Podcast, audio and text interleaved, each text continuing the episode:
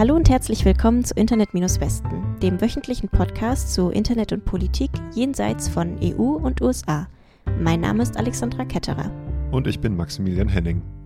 Heute sprechen wir über eine von der EU finanzierte Biometrie-Datenbank im Senegal, Spionagesoftware in Mexiko, wie die brasilianische Trans-Community von Gesichtserkennungssoftware diskriminiert werden könnte und einen peruanischen Gesetzentwurf für Internetfilter.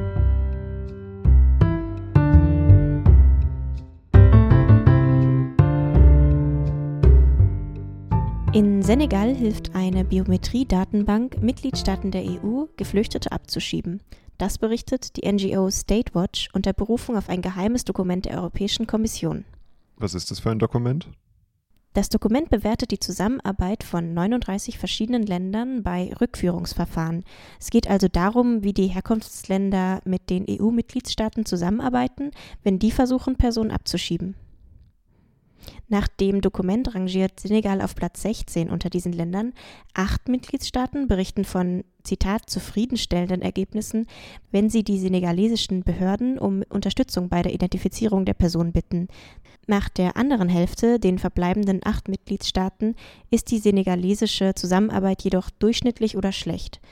Um dies zu beheben, sagt die Kommission, muss es, Zitat, Konsistenz und Vorhersehbarkeit für alle Mitgliedstaaten geben. Also die EU-Staaten wollen die Menschen schneller identifiziert haben. Genau, das Identifizierungsverfahren soll beschleunigt werden. Anstatt Befragungen soll auf, wieder Zitat, Fernidentifizierungsmittel zurückgegriffen werden. Dazu soll die Biometrie-Datenbank zügig fertiggestellt werden. Im Bericht wird von einem Return-Case-Management-System gesprochen, was die EU implementieren will. Also im Moment, der Senegal ist schon dabei, diese Biometrie-Datenbank hochzuziehen. Ja, genau. Also Senegal ist einer von mehreren afrikanischen Staaten, die derzeit eine Biometrie-Datenbank über ihre Bevölkerung aufbauen. Der Aufbau dieser Datenbanken wird größtenteils aus dem umstrittenen EU-Treuhandfonds für Stabilität und die Bekämpfung der Ursachen von irregulärer Migration und Vertriebenen in Afrika finanziert. Große Mengen an Entwicklungs- und humanitären Mitteln wurden umgeleitet, um die Ziele der Migrationskontrolle zu pushen. Laut der NGO Privacy International ist der Einfluss dieses Fonds enorm und werde für Millionen von Menschen in ganz Afrika noch jahrzehntelang spürbar sein. Trotzdem wird kaum über ihn berichtet. Laut Privacy International wird, Zitat, der Fonds genutzt, um die Entwicklung massenhafter biometrischer Identitätssysteme auf dem gesamten afrikanischen Kontinent zu finanzieren. Offiziell, also laut der EU, soll die Biometriedatenbank den BürgerInnen zugutekommen. Laut Privacy International bleibt aber unklar, welche Vorteile genau die BürgerInnen des Senegal tatsächlich von der Datenbank haben sollen, weil es gibt ja weniger umstrittene Methoden, um die Identität einer Person festzustellen. Privacy International unterstellt der EU, die Datenbanken nur zu fördern, um die Abschiebung aus der EU zu beschleunigen. Okay, und du hast vorhin von einem Return-Case-Management-System gesprochen. Was genau ist das? Laut Statewatch ist die Biometrie-Datenbank nur der erste Schritt.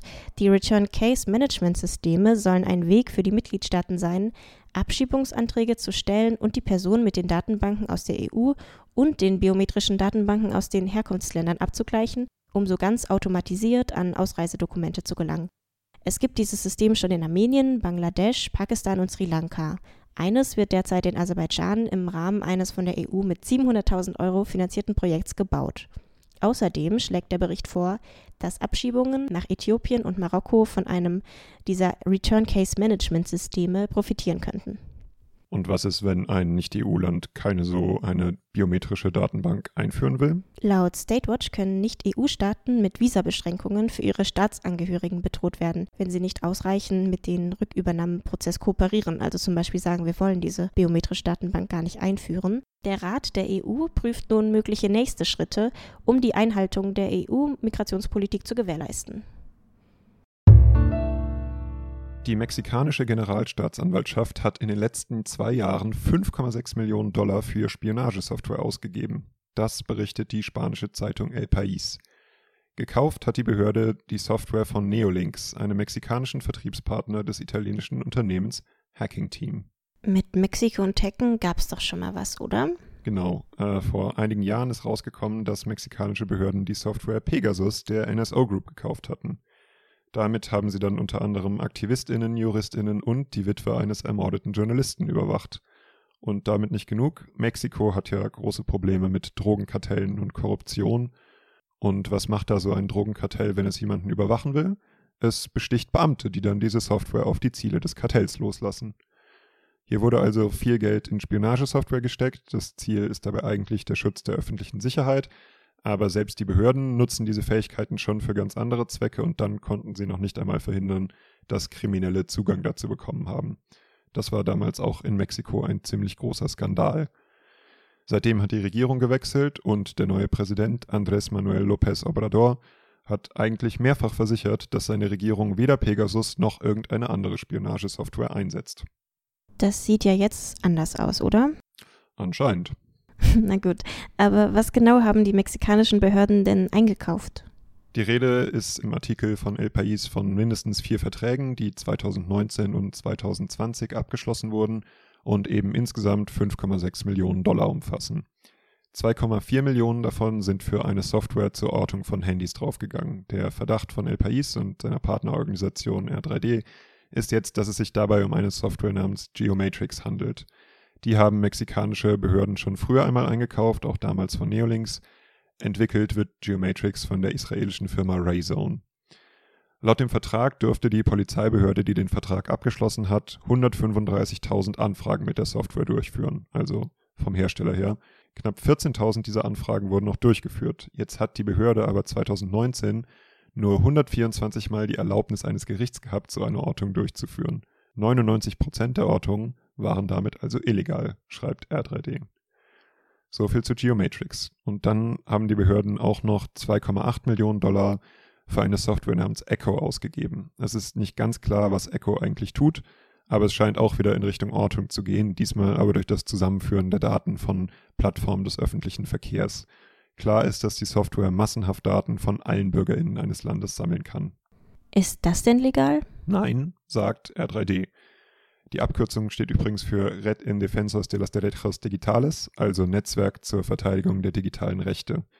Die NGO sieht in der anlasslosen Massenüberwachung eine massive Verletzung von Menschenrechten und kritisiert dabei besonders die fehlende richterliche Erlaubnis für diesen Eingriff. Und auch, dass der Einkaufsprozess so völlig intransparent war und es keine öffentliche Ausschreibung gab, findet R3D gar nicht gut. Und was sagen die Behörden? Die sagen immer noch, dass es diese Verträge überhaupt nicht gibt. Und in ein paar Monaten sagen sie dann vielleicht, dass sie aber legal waren. Eine Studie von Coding Rights hat untersucht, was für Folgen der Einsatz von Gesichtserkennungssoftware in Brasilien für Transgender und nicht-binäre Personen haben könnte. Die Regierung führt momentan Tests durch, bei denen BrasilianerInnen sich mit Hilfe von Gesichtserkennung ausweisen müssen, um Zugang zu öffentlichen Dienstleistungen nutzen zu können. Wie weit ist Gesichtserkennung in Brasilien denn verbreitet? Gesichtserkennung wird in Brasilien immer mehr an Flughäfen, auf Straßen, in öffentlichen Verkehrsmitteln, Einkaufszentren und in vielen öffentlichen Räumen eingesetzt. In letzter Zeit starteten Behörden Initiativen, um die Technologie mehr und mehr als Werkzeug zur Identitätsüberprüfung einzusetzen, zum Beispiel für den Führerschein, Versicherungen oder Sozialleistungen, die nach und nach in der staatlichen App MeuGov.br integriert werden sollen. Und was für Daten werden dafür benutzt? Die brasilianische Regierung benutzt die Software BioValid und DataValid des Unternehmens Serpro. Diese Dienste funktionieren durch den Abgleich von Bildern mit einer Datenbank der nationalen Verkehrsbehörde, also dem nationalen Führerscheinregister. Das wird ebenfalls von Serpro verwaltet. Auf Nachfrage von Coding Rights gab das Unternehmen keine Angaben darüber aus, wie fehleranfällig die Dienste sind. Die Begründung lautete, dass dies davon abhängen würde, wie diese Dienste eingesetzt werden. Laut Serpro hat die Software, die für das Ausstellen von Führerscheinen genutzt wird, Zitat, eine sehr hohe Wahrscheinlichkeit, Bilder mit einer Ähnlichkeit von über 93% richtig zuzuordnen. Okay, also dass Gesichtserkennung gut funktioniert, zum Beispiel im Vergleich von People of Color im Gegensatz zu weiß gelesenen Menschen, das wurde ja schon oft untersucht und widerlegt. Aber warum ist diese Gesichtserkennung denn besonders für Transpersonen gefährlich? Bei dieser Gruppe kann es zu falschen Negativen kommen. Also falls sich eine Person nach dem Transitioning ausweisen will und die Gesichtserkennung die Person nicht identifiziert als die Person, die sie ist und dann auch jede Dienstleistung verweigert. Passiert ist das zum Beispiel bei einer Studentin, deren Busticket in einem Ticketschalter gesperrt wurde und die danach keinen Zugang mehr zu öffentlichen Verkehrsmitteln oder auch zu universitären Dienstleistungen hatte. Okay, und das hat die Studie also untersucht. Und was ist da so rausgekommen? In Brasilien kämpft die Trans-Community um ihr Recht auf Selbstbestimmung in Bezug auf ihren Namen, ihre Identität und ihr Geschlecht. Angesichts der Diskriminierung und institutioneller Gewalt, die Transmenschen in Brasilien erleben, ist es laut der Studie nicht verwunderlich, dass in einer Umfrage, in der der Eindruck einiger TransaktivistInnen über die Implementierung dieser Technologien gesammelt wurde, 90,5% antworteten, also eigentlich fast alle, dass sie glauben, dass diese Technologie aus einer transphoben Perspektive heraus operieren kann. Man muss dazu noch wissen, dass Brasilien die Rangliste der Länder anführt, in denen am meisten Transpersonen getötet werden und die Zahlen auch immer weiter ansteigen. Okay. Und sehen die AutorInnen der Studie noch weitere Probleme? Sie beklagen die Intransparenz, also das Fehlen von Daten über die Fehleranfälligkeit der eingesetzten Software. Und die Intransparenz wird durch die Tatsache noch verschlimmert, dass Serpro privatisiert werden könnte. Nach einer Recherche von The Intercept im Juni 2020 hatte auch der brasilianische Geheimdienst Serpro gebeten, Daten und Fotos aus der Führerscheindatenbank auszuhändigen. Mit der Einführung von mehr Gesichtserkennungssystemen für den Zugang zu öffentlichen Diensten werden die Datenbanken weiter wachsen. Die Daten der BrasilianerInnen werden dann auch laut der Studie mit größerer Wahrscheinlichkeit unrechtmäßig weitergegeben und die AutorInnen rechnen auch mit Datenschutzverletzungen. Dazu hat Brasilien noch keine nationale Datenschutzbehörde. Es gibt also keine unabhängige Behörde, die Sanktionen durchsetzen könnte. In Peru wird aktuell über ein Gesetz debattiert, mit dem Betreiber von Plattformen verpflichtet werden sollen, Filter einzusetzen, um den Zugang zu Pornografie für Minderjährige zu verhindern. Die zuständige Kommission des peruanischen Parlaments berät nächste Woche. Kritik gibt es dabei von Organisationen der Zivilgesellschaft. Die werden nämlich bei der Sitzung nicht dabei sein. Was sind das denn für Organisationen?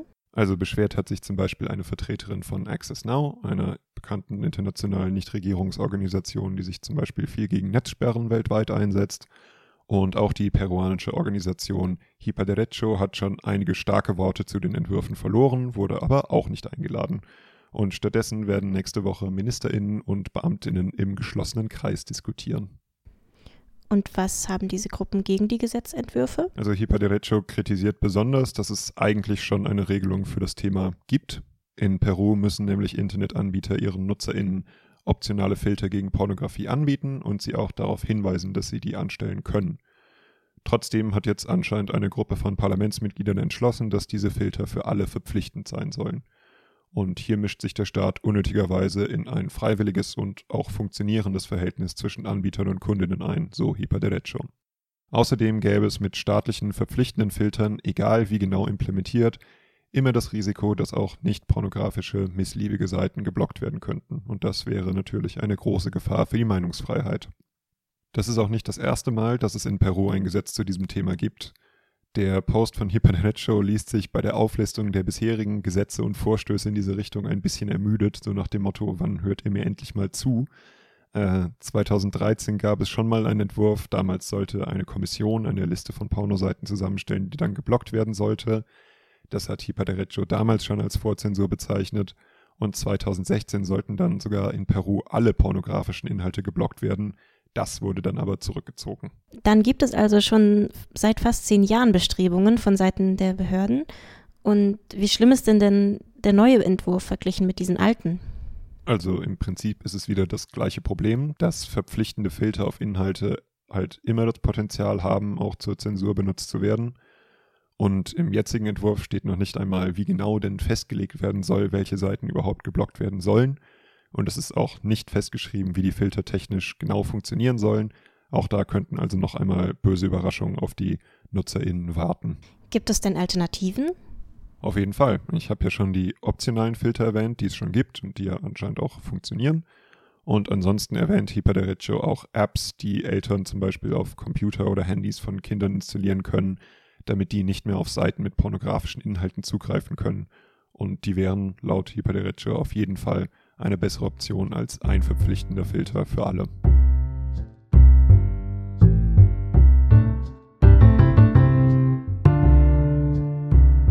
Das war's für diese Woche mit Internet-Westen. Internet-Shutdowns und Sperren von Websites gab es in dieser Woche in Myanmar. Soziale Medien haben auf Anweisung von Regierungen Posts in Indien entfernt. Alle Links zu den Quellen in dieser Folge findet ihr auf unserer Seite internet-westen.de und auf unserem Twitter-Account @westen. Recherchiert und gesprochen haben Maximilian Henning @zarasofos auf Twitter und Alexandra Ketterer Twitter-Account @aliana_k. Die Musik in dieser Folge wurde produziert von David Breckerbohm @breckerbohm auf Instagram. Bis nächste Woche.